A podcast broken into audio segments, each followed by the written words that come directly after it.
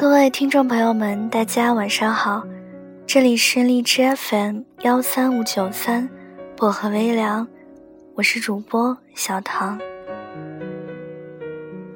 今天在节目里想跟大家分享的这个故事叫做《喜欢你是一场漫长的失恋》。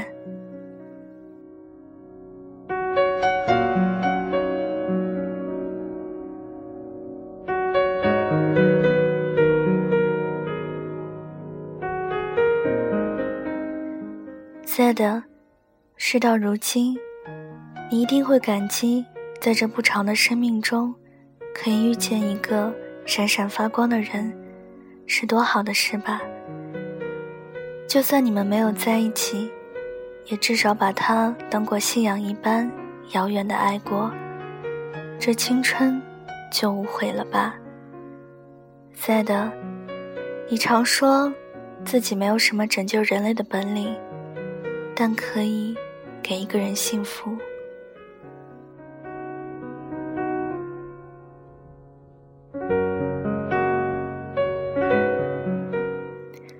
二零零九年，我们大二，你跟他在网上认识，他在上海同济大学念书，喜欢玩网游、做设计。那个时候的你特别傻。因为要跟得上他贫嘴的频率，于是从书本、电视剧、BBS 里学了好多损人的话。你一边抱怨游戏里那些难看的人设，一边跟他玩得不亦乐乎。当你抱着笔记本冲到我寝室楼下，急匆匆地问我如何用 PS 把他的头像放在绿巨人身上时，我就知道。你喜欢他的程度，应该接近沸点了。但是，你们并没有在一起。原因可能是，你这个另类的胆小白羊座，因为不确定对方的心情而不敢表白。当然，我一直认为根源是他不爱你，所以才舍得暧昧。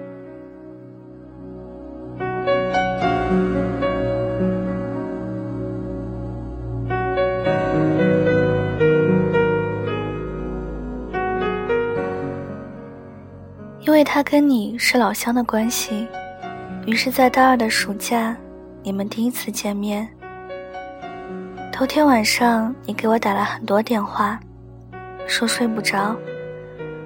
我说你就想象他坐马桶的样子，睡觉打鼾的样子，总之往不好的地方想。他外面那层发光的东西，很快就剥落了，你也少点压力。当然，最后你还是直接睁眼到天亮，笨拙的用遮瑕膏盖了盖黑眼圈去赴约。你们见面后，如老朋友一般，有一句没一句的拌嘴。你一路给我发信息，他好帅，好阳光，手臂线条很好看。你们去了哪里？去了哪里吃饭？你最后一条信息说。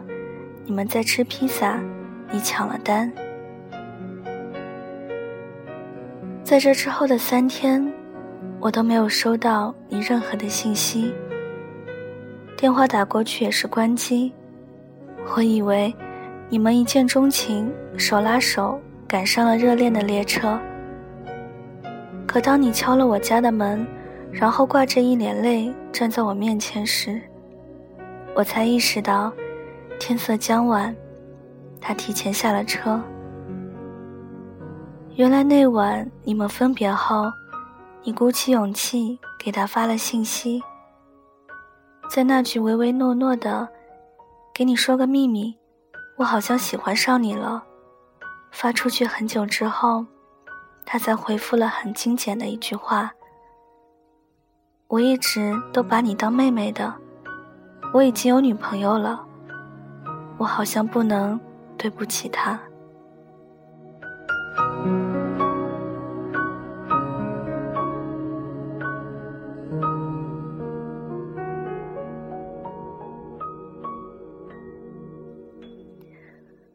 我看着你靠着沙发哭得狼狈，很是心疼。我大概能体会到这种感觉，这种把他的空间打开又关上，只为看他的日志和相册有没有更新。这种随时感觉手机都在震动，这种一看见他就变成话痨，这种失掉了所有的兴趣，唯一的兴趣就想跟他在一起的感觉。是不是就是所谓的把喜欢慢慢叠加之后，价值提升的爱？我问你，你怎么回复他的？你瞥了我一眼，说：“那是跟朋友在玩大冒险的惩罚。”书上说，你成为今天的你，定是因为一些事的发生，他们或大或小。但必定在你记忆中留下烙印，而后所发生的许多事，或悲痛，或盛大，或悄然而至，都能在这些烙印里找到最初的源头。你对他，开始了一场以十九岁为起点的漫长暗恋。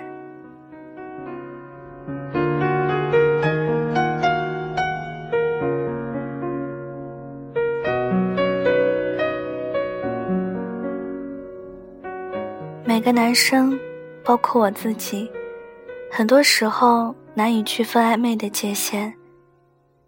他们对于身边出现的女生，在找到真正喜欢的那个人之前，是不会把其他人通通归进黑名单的。他们在这种被某种关怀围绕、被别人需要的情感里乐此不疲。正因为他们孤独自负。而又要养活那颗要强的心脏，而你，不过是他们成长的牺牲品。暗恋一个人，究其原因，不过是因为自己在喜欢的人面前太过卑微，而失掉两个人能走到一起的自信心。当他不喜欢你，你故意漂亮的出现在他身边是没用的。你送的他的糖是不甜的，你隔三差五发的，你在干什么，在哪儿呢？在他眼里，跟售楼短信的性质是一样的。你跟他斗嘴，做相同的事，会觉得是他光芒万丈，而让你自愿靠近他的。你在状态里更新的小心思，他是看不懂的。你哭得死去活来，他也不会不痛不痒的。他是你的生活背景，而你是他的甲乙丙丁。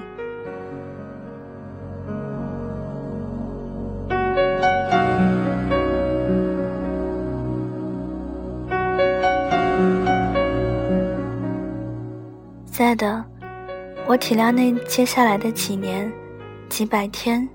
几千几万个小时，你焦灼而又无可奈何的心情。后来，你们没有再说过一句话，你也不愿意常来找我了。你变得孤独、渺小的，像是宇宙中微弱的一颗星体。有一次，我在人工湖边看到你，你蹲在地上盯着湿漉漉的土壤发呆。我那时第一次觉得你瘦了。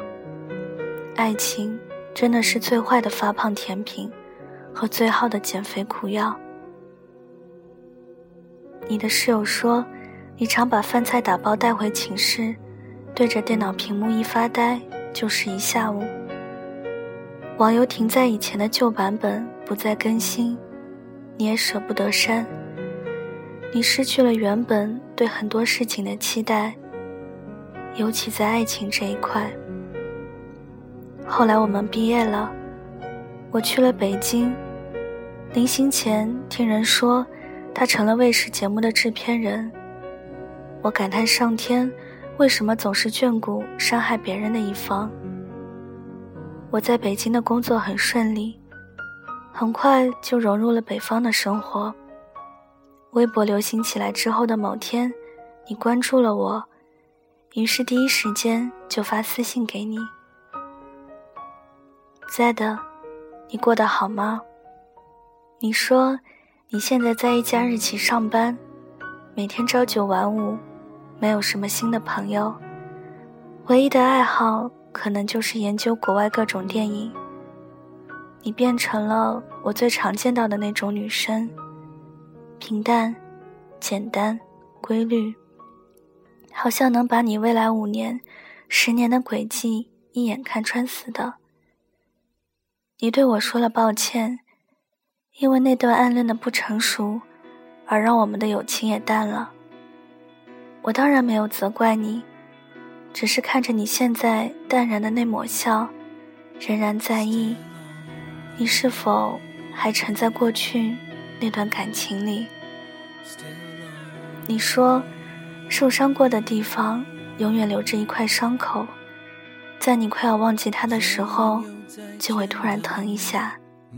是那么美丽我紧张到话都不会说，就傻傻看着你，渴望永远的距离。以前那个拿着刀枪棍棒要勇闯别人世界的女孩，最后竟学会了安稳的自己舔舐伤口。活得越久，越发现，嘲笑声是自己发出的，耳光也是自己打的。担心受怕的任何事都是经历，所有经历都是收获，所有收获也都将化作尘土。没有了当时那份浓烈的喜欢，是因为成熟了，而丢了过去的自己。现在的你，偶尔还是会关注他的近况，看他有没有伤心，又跟谁恋爱着。而你一直没有恋爱的原因，可能是还需要更长的时间，或等着更好的人，来抚平那个不可能的人住得太久而留下的凹痕。喜欢一个不喜欢你的人，就意味着一场漫长的失恋。他不能靠转移注意力或者看一些喜剧片、冷笑话来排解伤心，这本是一个带有不甘心的算术题。除了靠时间运算，否则在那堆加减乘除里，根本找不到简便算法。一辈子总会爱上不爱你的人，也总会被你不爱的人爱上。而这些所谓的事与愿违，都是人生。你爱上的他，跟你最重要的梦长得很像。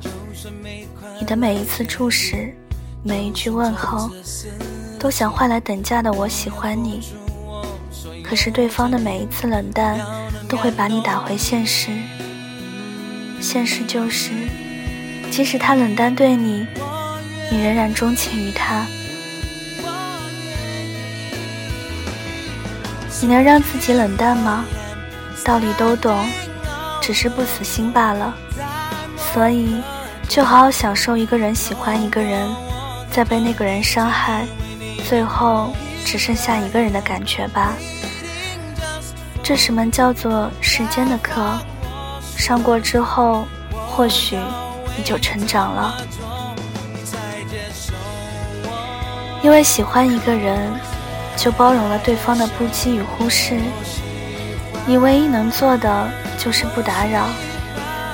没有人会永远活在过去，怀念是因为尚且年轻，只有离开才能给彼此更广袤的天地。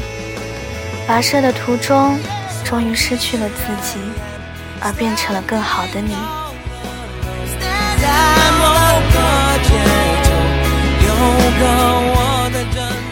在的，有一件事没有告诉你。你还记得你给我发的那条信息吗？你们吃的披萨，你抢了单。那时你把写着数量乘以二的收银条夹在钱包里，当做纪念。可是有一次我无聊翻看你钱包里的拍立得时，那张收银条掉了出来。再次摊开的时候。